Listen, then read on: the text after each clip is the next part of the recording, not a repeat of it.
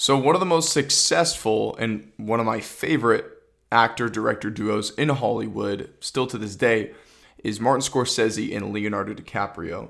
Of course, when you think of those two, you think of The Wolf of Wall Street, you think of, well, at least I think of Shutter Island, uh, The Departed, Gangs of New York, Aviator, and uh, they actually have a film coming out. Well, it's supposed to come out at the end of this year, although I think it's probably going to be delayed because I've last time I checked, I don't think they were even done shooting the film, and that's Killers of the Flower Moon. So they're still in the midst of production for that film. But now it's been reported that DiCaprio and and uh, Scorsese have signed on for another film that's going to come out. I imagine probably 2024, and it's based off like an, it's based off a novel called The Wager: A Tale of Shipwreck, Mutiny, and Murder. Um, and they've signed on together. That's going to be an Apple an Apple TV exclusive film, I believe. Sorry if you just saw me spit that ice cube out. I don't want to chew that into the mic, and people listening are just going to hear this like uncomfortable sound. But, anyways, so this article comes from Screener. It kind of goes in depth on this development. So uh, this is from them. Quote: It has now been announced that DiCaprio, Leonardo DiCaprio, and Martin Scorsese are developing their seventh movie. THR, they're referring to the Hollywood Reporter, broke the news that Scorsese is set to produce and direct The Wager, which DiCaprio will also produce and star in. The movie is an adaptation of the newly released book The Wager: A Tale of Shipwreck, Mutiny, and Murder, which was written by Killers of the Flower Moon author David Grann. DiCaprio and Scorsese's new movie will release through Apple Original Films, as I just mentioned, but no release date has been announced. It is also unknown when filming will begin. And that, of course, came from Screenrant. And then they also said, to kind of solidify what I was saying earlier, now the pairing just needs to finish Killers of the Flower Moon to shift their focus to their new movie. Uh, let me see. Uh, yeah, so very exciting. Um, and I have sort of a little synopsis here as to what the actual story of this book is about. Um, set in the 1740s, Wager's story is set in motion when a patched together boat with 30 emaciated men lands on the coast of Brazil. The men were the surviving crew of a British ship that was chasing a Spanish vessel and had crashed onto an island in South America's, uh, part of my pronunciation, Patagonia region.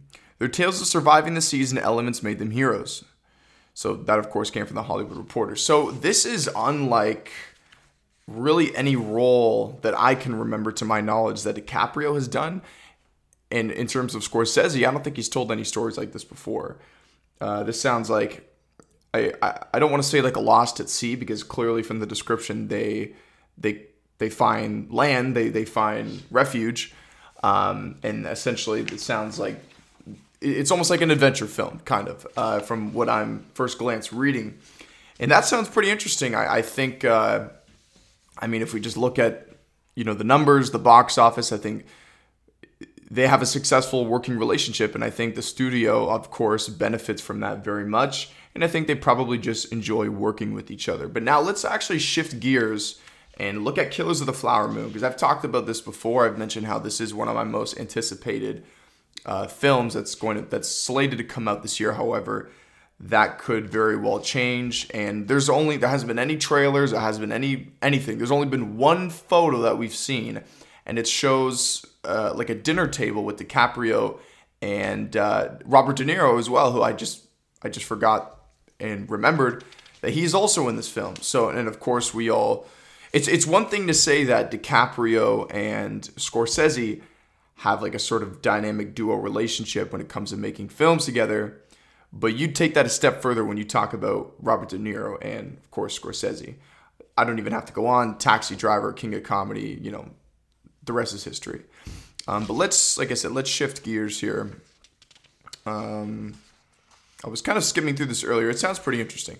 So, Killers of the Flower Moon is based on the uh, the nonfiction book Killers of the Flower Moon, and once again, part of my pronunciation, the Osage Murders and the Birth of the FBI uh, investigation of a series of murders and other crimes committed against the Osage people, an indigenous tribe living in Osage County, Oklahoma, in the early 1920s. The story in Killers of the Flower Moon explores how, after oil deposits were discovered on their land, the Osage people were illegally entitled to the profits. Sorry, were, were legally entitled to the profits, not illegally, pardon me, that came from the sales thereafter. However, the administrators of the land decided they could simplify the profit monitoring of the oil profits by eliminating the Osage, which would ensure the profits from the oil uh, deposits went straight into their own pockets, and the Osage tribe saw none of it. Okay, so this sounds like a story of just pure genocide, pure greed, pure oppression uh, against the indigenous people that, of course, we've seen throughout history, unfortunately. it sounds like another another story of the indigenous people being exploited. Um, so that that film will be very interesting, and I am looking forward to seeing it. And, and, you know, I just hope that they, you know, don't, which I'm sure they won't. Martin Scorsese is a very faithful filmmaker in terms of when he's when he's when he's kind of dealing with subject matter that's, you know, not not fiction. He usually main, maintains the integrity of whatever said events happen. Although people will argue he kind of skewed away from that a little bit with the Wolf of Wall Street, but that's you know that's neither here nor there. But I trust that they're going to be honest and truthful with this story, and they're going to maintain the integrity and not disrespect uh, any of you know indigenous culture and things of that nature. So looking very much forward to that, and hopefully we'll be able to see that film by the end of the year. So let me know what you guys think. Are you excited for Killers of the Flower Moon? And then if we look even a step further, are you excited for the wager? I'm very much looking forward to the wager. I think uh, it sounds like a very unique story. Sure, we've had stories similar, you know, similar in that nature. Um, but I'm excited to see a Scorsese DiCaprio duo, and also I'm excited to see once you know time goes on. I'm sure we'll probably hear about other cast members. I'm I'm curious as to who else will be involved in this film uh, in terms of actors and actresses. So let me know let me know down in the comments. Are you excited for this film? and uh, let me know what you think. So, I haven't really talked about uh, this specific development on the channel here very much, but for those of you who are aware, um, I think it was either at the beginning of this year or sometime last year, uh, Discovery bought bought out Warner Brothers, and the previous Warner Brothers regime was run by I think Jason Kilar and uh, I, I can't remember the other individual, but they were the ones that decided to essentially make everything released simultaneously in theaters and on streaming, which of course pissed off a lot of filmmakers. That's why we saw Christopher Nolan jump ship and go to Universal. And we, we, we, we've heard many people, not even just filmmakers, actors, crew, cast, like it's, it only really benefits the streaming company. And even the films that are going to streaming, like the filmmakers aren't happy about it, right? Because seeing movies in the theaters, that's how you're meant to see a film, especially a film in grand scale, like a big budget block, big budget blockbuster or something like that, like a superhero film. Um, that's why when Tenet came out, Tenet's not a superhero film, but I I would consider that film a blockbuster.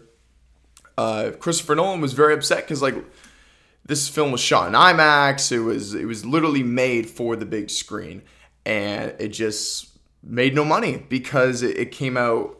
I think I, I don't know for sure if Tenet was released simultaneously on HBO Max in theaters, but I it either it either did or it had a very very short theatrical window. Like I'm talking like less than 45 days. It was one or the other, but I can't entirely remember. But anyways, ever since then, when Discovery recently bought out Warner Brothers, people have been very excited because the new CEO uh, David Zaslav, he has not shied away from cutting projects that were in development that were previously uh, that were previously given the green light by the old regime. Um, he's not afraid to cut content, green light new content, and just basically wipe away plans that were long in development before he uh, he became the new you know CEO of the company. And I think right away, it was like a week after the news came out that you know Warner Brothers uh, was bought up by Discovery. David Zaslav was like, okay, I'm cutting the Wonder Twins movie. We, we heard that the actor, the main actor from Riverdale, which I don't watch that show, but apparently he was cast in it, and I can't remember the the other actress. But that show or that movie rather, that the movie that was going to release on HBO Max, they cut that out. They cut out um, a couple of other things. I'm trying to remember off the top of my head here. Um, so they cut out the Wonder Twins movie, they cut out. I'm pretty sure they shelved uh, the the Scooby Doo sequel to the to the animated one that they made a couple years ago. I gotta stop doing this. I gotta stop eating ice or trying to eat ice. It's like a natural thing. When I drink my iced coffees, I don't use a straw. I don't. There's really no particular reason why. I just like to chew on the ice, but of course, there's a mic in front of me, so that would be pretty um, uncomfortable for people's ears. And who really wants to hear me chew? You know what I'm saying? I don't want to hear myself chew. So, anyways, but uh, so yeah, now this this this is pretty unexpected. So Batgirl has been a movie that has been deep into production, and in fact, I think the film is done shooting. Uh, I think they finished months ago. I think they've wrapped. I don't even think that they've done reshoots for the film. I think they've just cut. I think they're just. In, I think they were just in post production, to be honest. And I know they've already done test screenings, and I think I heard some of the reactions were people were confused, but I think that had to do with the fact that because of the whole scheduling, I think they wanted the Flash to come out first, but then of course all the Ezra Miller drama was happening, and I think that film was going to translate to this film because I think people were confused as to why Michael Keaton was in this film, and I think it would have been the context would have been there, and people would have understood had they seen Flash. But then of course, I'm not going to get into the whole Flash stuff, but over aside from the confusion, the reactions from what I've heard seem to be for the most part positive. I, I hadn't heard anything saying it was like terrible. Uh, but David Zaslav has decided, well, I'm sure not just him, I'm sure a committee of people probably uh, discussed this decision in length, considered all different outcomes, and I they I guess they all agreed that it's best to just cut the film. Now they're saying shelved. I, I guess that's like a nicer way to say it, but the film is cut. Like it's not releasing on HBO Max and it's not going to theaters. And from what I'm reading here, here I'll just read this article here from uh, from Variety. So the death of Batgirl on Tuesday sent immediate shockwaves through Hollywood. The film, with a $75 million budget that grew to $90 million due to COVID-related overages, had finished shooting months ago and was in test screenings as directors uh, Adil El Elarbi and Bilal Falal Falah, pardon my pronunciation, uh, they're they've oh they actually directed Miss Marvel. I did not know that, and they directed Bad Boys for Life. Uh, worked through the post production process. Star Leslie Grace had given multiple interviews expressing her enthusiasm for landing the title role and working with co-stars Michael Keaton, uh, J.K. Simmons, and Brendan Fraser. Which I was I was kind of excited to see Brendan Fraser because he made a lot of those big budget blockbuster films when I was a kid. So I grew up watching, of course, The Mummy. Uh, Journey to the Center of Earth, um, and many films like that. So I was excited to see him kind of make his his his theater return. Uh, so that comes from Variety, and they went on to say several sources noted that Batgirl was made under a different regime, which is what I talked about earlier, headed by Jason Kilar and Ann Sarnoff. That was the individual I was trying to remember. That was singularly focused on building its streaming service, HBO Max. Batgirl found itself on the bad end of that decision, apparently neither big enough to feel worthy of a major theatrical release, nor small enough to make economic sense in an increasingly cutthroat streaming landscape. So basically, what that last little section was saying is that they felt that the film was just not going to be profitable if you also you also have to consider marketing. That's an additional you know 50 to 70 million dollars on top of that. So it didn't it didn't seem like they were entirely confident that this film was going to make a lot of money and, and give themselves a pretty uh, favorable return financially. And then if you look at the other side, streaming, uh, it's almost like they spent too much money, which kind of makes sense. So they felt that this film was kind of like wedged right in the middle. And I'll be entirely honest with you, I wasn't very excited for this film in the first place. Um, I'm not too familiar with Leslie Grace's work. I know that she's from In the Heights, and I've, I actually I do want to watch that. I've I've start I've been starting to come around on musicals. I've talked about this before. Uh, last year was kind of really my, I don't know, gateway or, or uh, introduction to musicals because I love Tick Tick Boom. I love West Side Story. So I'm kind of eager to explore that genre of filmmaking and watch other different musicals. And I know In the Heights is apparently very good. So, and I know that she stars in it. So I do want to watch that. Um, and I've heard, I've also I've also heard other reports that the priority that David Zaslav has right now is that he wants to focus on the main staples of the DC cinematic universe. Superman, Batman, Wonder Woman, Aquaman, Green Lantern, which we still have not seen a Green Lantern movie since Ryan Reynolds' uh, movie from way back when. And you know what? That makes sense because right now, I don't even know. I, I, don't I don't even know if I can call it a DC cinematic universe because some films are a part of it and then some films aren't. So there's this like they, they, they seem to they seem to like everybody says Marvel has no direction right now. I I which I I've never bought into that narrative, but I, I think that very much is true with DC. Like where where is DC building? You know what I'm saying? Like there's been reports that you know the Flash will kind of set up Crisis on Infinite Earths and whatnot, but still we, we don't we don't have a Batman, right? I I know there's been talk that Michael Keaton will be the new Batman. However, actually, I didn't even write this down, and this just reminded me it's actually been official that Ben Affleck will be shooting, uh, has shot scenes already for Aquaman 2. So, will that be some significant role? I'm probably going to lean towards no. But the fact that this guy is still suiting up, when years ago we heard that he wasn't passionate about playing the character anymore, and he handed off the reins to for, to Matt Reeves to direct the film, and because he he had a whole script for for he had he was originally going to write, produce, star, direct the whole nine yards with that film that was supposed to be him versus Deathstroke, and then that fizzled away. So it almost seems like he might this might be wishful thinking. I'm not going to get ahead of myself because personally for me I'm a huge fan of Ben Affleck and I I would have no problem having two Batmans simultaneously at the same time. Just like if Andrew Garfield decided to return full time and play Spider Man again while we still get Tom Holland MCU films, that personally for me wouldn't be an issue. So I, am not ready to go as far as to say that Ben Affleck will be making a full time return to the role and like getting his own solo film and whatnot. But I think it is worth a conversation. And I think it's pretty interesting that we are seeing him return not only in the Flash, but um, but we're seeing him return in Aquaman. So that's pretty interesting. So, but overall, the DC Cinematic Universe, I feel like it just lacks identity and focus. So I think David Zaslav is trying to course correct it. Now, sure, is this upsetting for the cast and the crew and everybody involved? Absolutely, right? I, you know, I can't even imagine. They probably feel pissed off. They probably feel um, like they just wasted their time. Now, I'm sure all of them are still going to get paid, otherwise, then some class action lawsuits would kick in. And uh, honestly, I, I'll be honest with you if, or sorry, I won't be honest. I won't be honest, sorry.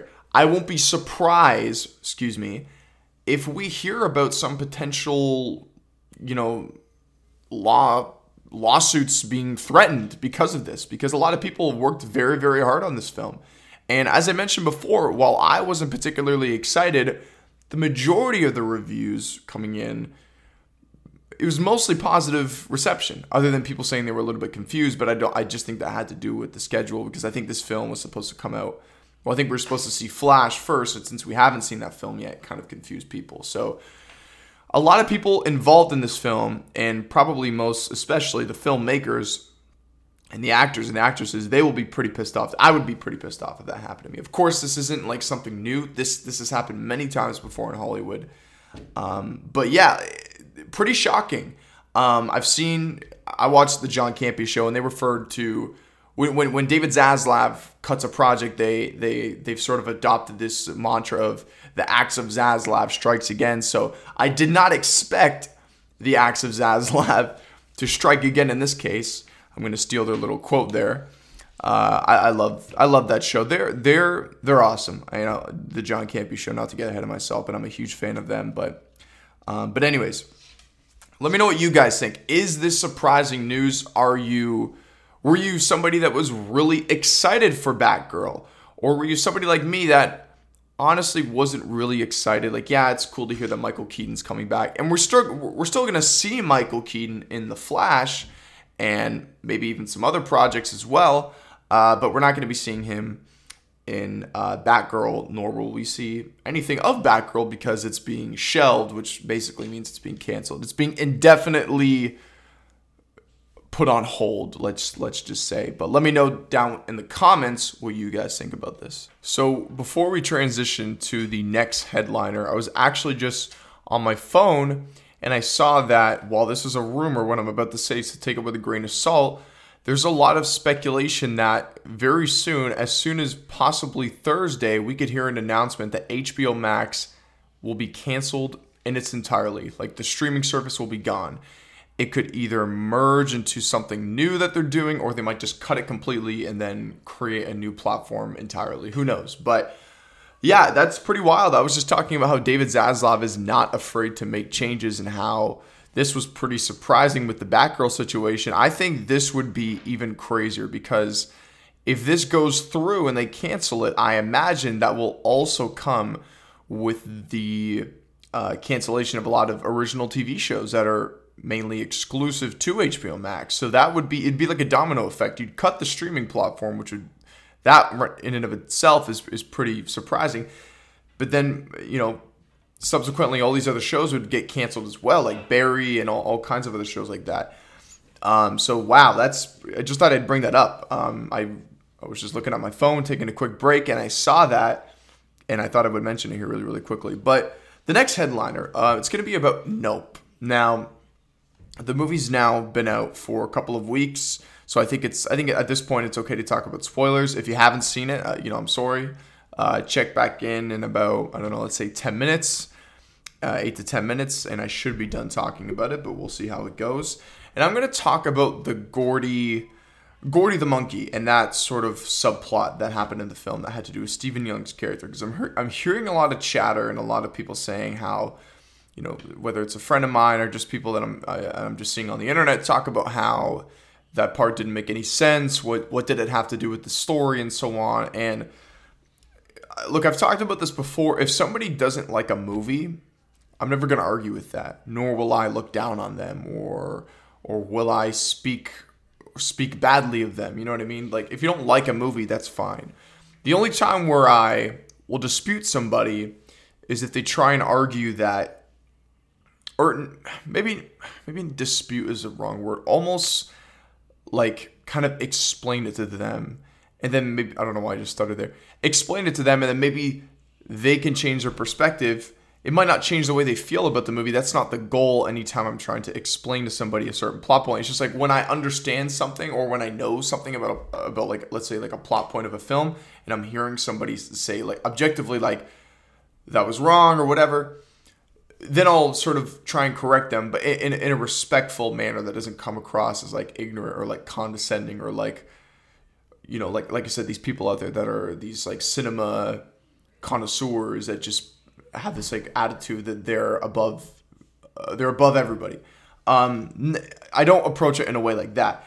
So I'm gonna sort of give you my outlook on that subplot with Gordy and the monkey, and I'm gonna explain how I think it actually makes sense and it actually kind of plays into the film. Now it doesn't have a major significant role, and hypothetically, you could eliminate that part and you could still tell the story. But I think it it it would raise some questions, right? So let me just start with this. Uh, let me explain what actually happened in that scene because a lot of people don't understand why why the monkey actually went went off and killed everybody. So when the monkey was coming out of that box when they were filming the sitcom, um, a balloon went off, I believe, or some some loud noise went off, and because of course this is a wild animal at the end of the day, it startled him, and because it startled him, he pro- he became defensive, and I guess he looked at everyone at that point as a threat, and he, then he killed everybody. But fortunately, Stephen Yeun's character was able to hide, and he was able to hide under this table, and he was basically the last one left standing.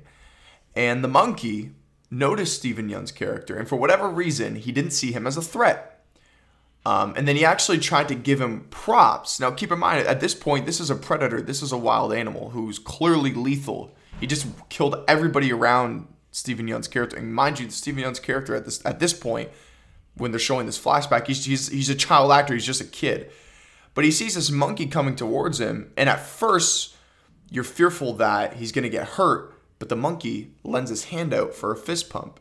And it's funny because I actually want to talk about that for a second I speculated way back when, when the trailers came out, that that shot of at the time I thought it was like a baby's hand fist pumping.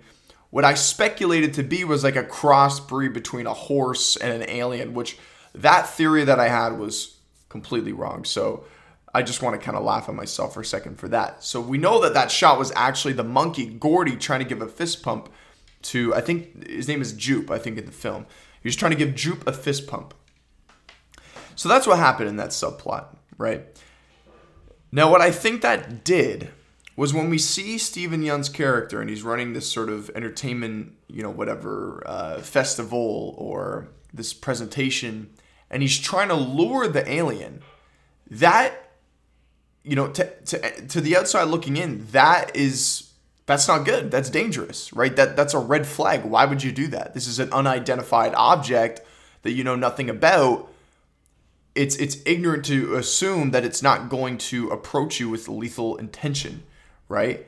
But I think what showing what happened to Jupe in his childhood, it provides context for that situation because he had this sort of delusional belief that he can sort of mingle with predators and not have to worry about getting himself hurt. So he lured this UFO to this sort of attraction that he was hosting, this sort of uh, I don't know what you want to call it, this like form of theater, I, I, guess. I, I, I don't know, this sort of presentation to the audience, to an audience. And he assumed ignorantly that this alien is going to perform and and and and and, and benefit this act that we're trying to do to put on a good show in front of you guys and it's not going to hurt a single soul it's just going to do what i think it's going to do and of course they learn the hard way and everybody dies and everybody gets sucked up but I think that provided context. It showed the ignorance that Jupe's character had that stemmed back from his from that childhood trauma when he saw everybody get killed, but he was the only one that walked away with no scratches, no bruises, no nothing. And right before the monkey got Gordy got shot in the head by the by the authorities, it almost looked like he he was trying to be friendly with him, or the monkey was trying to be friendly with with Jupe. So that's what I that's how I looked at that situation personally. Now, if you hadn't showed that subplot and you hadn't showed that development with the sitcom and, and everybody getting killed by the by the monkey, I think the audience, not everybody, but some people, I would have asked a question like, "Well, what did this character expect? What did what did what did Jupe expect? He, he he's trying to lure an alien, an, an, an extraterrestrial object that he knows nothing about. What did he think was going to happen to everybody? Did he think they were all just going to like shake hands with it? No, of course not. But now that we know that this happened to him, he thinks that he's almost like he's like this special individual that like almost like a for lack of a better term like Tarzan. Tarzan is is this character that literally lives among the wild. Lives among beasts and and, and, and, and animals that could literally rip up apart any second. But Tarzan, of course, is a fictitious story, and he almost becomes one of them. So it's a little bit of a, a that might not be the best example, but that's sort of how I looked at it. He had this delusional belief that he can he can interact with any being on this planet, any creature, any wildlife, and not get hurt. So I think it provided context for that scene in that moment. Uh, but let me know what you guys think. Do you disagree with what I'm saying, or do you feel differently, or do you have another theory as to why that scene was even showed in the first place? I'm curious to know. Let me know down in the comments below. Uh, a couple weeks ago, I talked about Blonde, which is the newest Netflix biopic coming out that's going to be telling the story of Marilyn Monroe's rise and fall uh, in her fame and her life. And it is a very, very tragic story surrounding Marilyn Monroe. I won't get into the details about it because I talked about it on my last episode. You can check it out. But essentially, she was exploited, she was taken advantage of, and she just she had a very tragic life uh, overall. Um, and there was a short teaser that Netflix released for that film, but now there's actually a full length, proper trailer. We can actually hear uh, Ana de Armas speaking because, of course, she I think she's Brazilian if I'm not mistaken, so she does have an accent. And there are a few times in the trailer you can hear her accent kind of bleeding in. But for the most part, it wasn't an issue, and I could definitely tell she's been doing some dialect training. And in fact, She's apparently spent nine months preparing just for the dialect alone for this role. So clearly, she's been putting in the work, she's been putting in the time and the effort to dedicate herself to this role. And if you just look at her, I think she, you know, they've made her look a lot like Marilyn Monroe. Obviously, the hair, they got the little, uh, whatever, um, the mole right here on, on her cheek. Um, so she looks the part. For the most part, she sounds. And I think she's going to give arguably her best performance of her career so far. I think from a, from a, from a direction standpoint, I think the film looks great. I think it's directed by Andrew Dominik. And there was one tagline throughout the trailer. It said, uh, seen by, or what was it? Um, view it was like viewed by all seen by none or sorry watched by all seen by none basically referring to everybody knew marilyn monroe everybody watched her in the movies but nobody really saw her. Nobody kind of knew the struggle that she was going through um, and, and and everything like that. So i'm very very excited. I love biopics. I loved elvis. I saw it again a couple couple days ago but i think that this could be better. And i talked about that i think this film has the potential to possibly be the best Netflix original film we've seen yet. Now that is a tall order. You know, I've I've I've I've, been a little bit critical of Netflix at times and some of their original content, but I have to recognize they've made. While there has been some content that I haven't felt very strongly about, they have made many great films. Marriage Story, um, which won an Oscar. Uh, the Irishman. I didn't love The Irishman, but I, I, I can appreciate it's obviously directed by Martin Scorsese, and, and it, it definitely, I, I don't think it won any Oscars, but I think it, it might have. I, my, my memory isn't completely accurate on that, but I know it, it got nominated for an Oscar. Uh, and many other films that I'm probably not even remembering. Of course, the TV show Stranger Things, Ozark, uh, shows like that. So they have some great Academy Award winning, Emmy winning con- original content. And I think this potentially can be the best Netflix film, Netflix original film that we've seen yet. Will that happen? Who knows? That remains to be seen. But I I was a huge fan of this trailer. And as I'm seeing more and more, more marketing, more trailers, more footage, more photos, I am just getting increasingly more excited. And I like how there's going to be periods of this film where it's going to be in black and white. I'm a sucker for black and white films. And there's also going to be periods where there's going to be color. And I think we're, we we could be seeing something similar go on with Oppenheimer. Oppenheimer will, of course, we know for a fact there will at least be sections in the film that will be in black and white, but maybe there's going to be points of the film where um, the film will will introduce color and we'll actually see everything going on. And I was actually talking to a friend of mine, and he brought up a good theory that they could introduce the color of Oppenheimer after the atomic bomb goes off, which I think would actually be pretty cool. Or it could be the reverse. Maybe the film starts off, you see color, and then maybe once the bomb goes off, maybe everything turns to black and white. But uh, I'm getting sidetracked here. But I, I, I'm very much looking forward to Blonde. I'm looking forward to seeing Ana de Armas. Adrien Brody is in this film. I didn't even know that. And, um, excuse me. There's another actor who was in The Irishman. I can't remember his name. He also had a uh, supporting role in uh, The Irishman, and he was a whole. I don't know how why I'm even remembering this, but I know he was in Observe and Report, that film with Seth Rogen. He uh, he played he played the officer that like was looking down on uh, Seth Rogen. He's a good actor as well, and I, I like the uh, aspect ratio of the trailer. I, I imagine that's probably what how the movie's going to be presented. Um, I, I don't know the exact aspect ratio, but let me know in the comments below. Are you guys excited for Blonde? Uh, if you've seen the trailer, let me know what you thought about it in the comments below. So I've heard a lot of people tell me through the years, and I've heard through you know through media that if you're trying to get into show business and film and television and whatnot, a really important film that influenced uh, cinema is a film called Citizen Kane uh, directed and starred by Orson Welles. It's a very, very old film. Um, the movie that came out a couple of years ago called Mank, which I very much enjoy, that was all about the writer of that film, Herman Mankiewicz, and showing his, his struggle with alcohol abuse and how how his process went into writing that film and his relationship with Orson Welles. And I can actually appreciate that film a lot more now that I've actually watched Citizen Kane. Um, which yes, I've, I've seen Citizen Kane, and I'll admit it, it, was kind of a tough watch just because the film is, of course, very dated at this point. It came out literally in the year 1940. That was right around when World War II, I think a year, I think World War II started in 1939. So I think it was basically a year into World War II. So the world was, of course, in a crisis situation, and it was just a very different time, of course, different different point of filmmaking as well. Uh, I don't want to seem like I don't know my history with cinema, but I believe we were.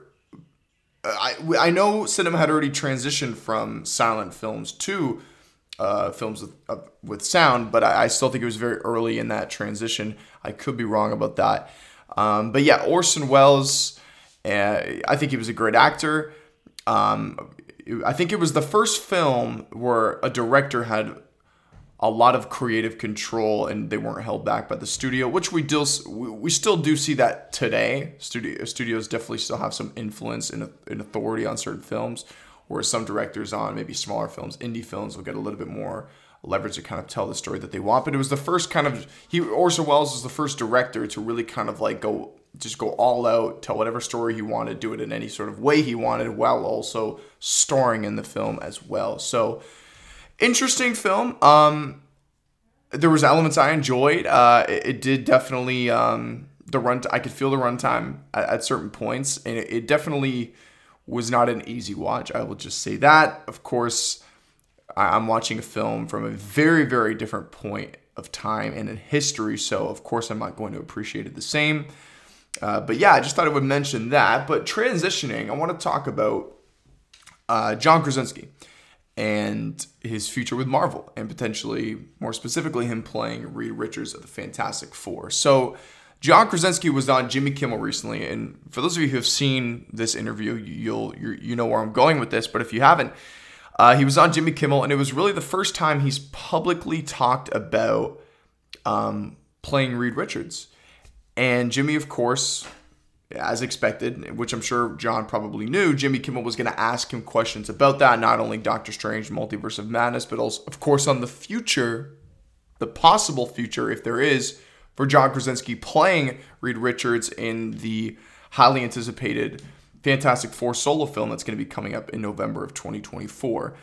And this is what um, this comes from the direct. They said, while chatting with Fallon about Marvel Studios' announcements at San Diego Comic Con in 2020, Krasinski admitted that he couldn't say anything about the upcoming Fantastic Four movie that starts Phase 6. Although he joked with Fallon about being desperate to learn any, information regarding the movie, he said he wouldn't know until right before they're about to shoot. Um, this is interesting. I don't know if that's if that's the best way to word it because I actually I, I watched this. I saw this happen. It definitely seemed a little suspicious uh, that because if, if he wasn't doing it, he would he would probably just say like, look, it was fun to do the cameo, but I have no idea what Marvel's doing. You know what I mean? But he kind of like entertained it a little bit. Um, this is actually beat for beat by beat what they were saying to each other. So Fallon said. Comic Con, they just announced all these movies and they announced that there's going to be a new Fantastic Four movie. Krasinski said, Yes. Fallon, you're not allowed to say anything. Krasinski, nope. Fallon, I'm not allowed to really ask you. Krasinski, that's right. Fallon, but you think? You think?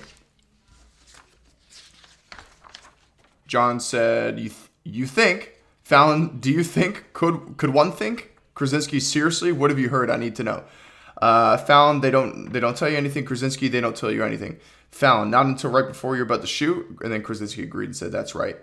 And then they asked Krasinski about his wife Emily Blunt, who's also been rumored to play opposite of him uh, as Sue Storm. And uh, uh Fallon said, and there's also a rumor that your wife Emily Blunt will play Sue Storm. Krasinski, oh, Fallon, you think? Do you think Krasinski, Jimmy? I'm going to tell you on your show. It's and then he did this sort of like he was joking, but it, he made this sort of like he made it seem like he got shot by a blow dart because if there's a, people actors always joke that Marvel is like watching you and they're ready to like and like get you with the blow dart if you reveal any spoilers. So once he said that, he was of course being funny, joking around, but I think that conversation went on way too long. Like especially if he isn't involved in the film. I think he entertained it so much to the point that I don't want to get ahead of myself, but I'm honestly almost convinced that he might be playing Reed. And like, look, if he is, that's awesome. You know, I, am a, uh, I'm excited, but I'm not one of these people that that that believe he's the only actor that can play this character moving forward. There was reports that Penn Badgley, the actor from You, was apparently in negotiations to play that character. I thought that would have been a fine choice as well. But if Krasinski is playing Reed Richards, I'm uh, I'm a fan of it and I'm on board. Um, I didn't think it was going to happen, to be quite honest with you, and it still might not happen. This is nothing official, but I think he entertained that conversation way longer than he even needed to, which to me is kind of a signal and a sign. But anyways, guys, let me know what you think. Do you want Krasinski to play Reed Richards? Are are you somebody that that only wants to see him play the character? Do you not want to see him play the character? Or you kind of like me, like if they if he is Reed Richards, great. If he's not, no big deal either. You know what I'm saying? There's other actors out there. He's not the only one. Uh, let me know in the comments below. That's going to wrap up today's episode. A little bit shorter than my last one. I think the, my last episode was 50 minutes long, whereas this is it's going to clock in probably at 41 minutes.